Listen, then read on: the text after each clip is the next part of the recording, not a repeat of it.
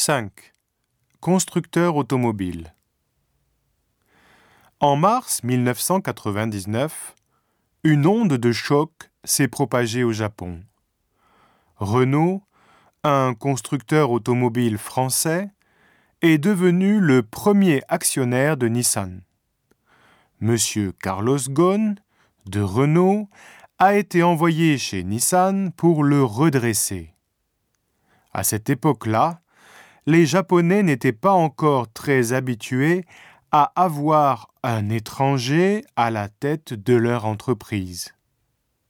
Mais finalement, à cause de la crise économique des années 1990, six des huit grands constructeurs japonais sont passés sous contrôle étranger.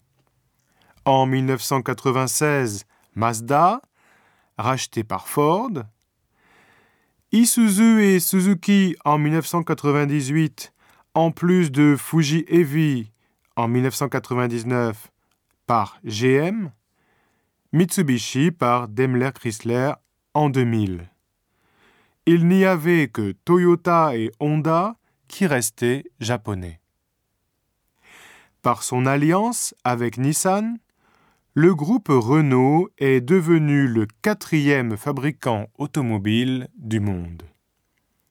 La même année, il a acheté Dacia, constructeur roumain, et un an plus tard Samsung, coréen.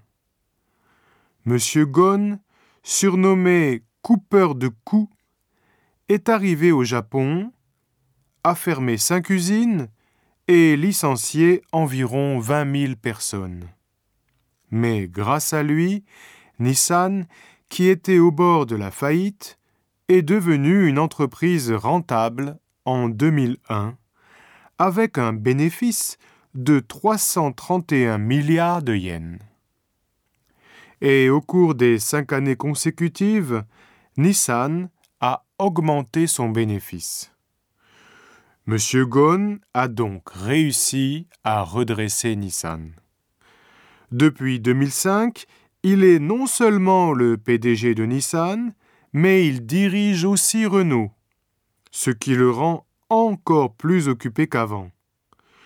Je passerai 40% de mon temps à Paris, 40% à Tokyo et le solde dans le reste du monde, a-t-il ainsi promis.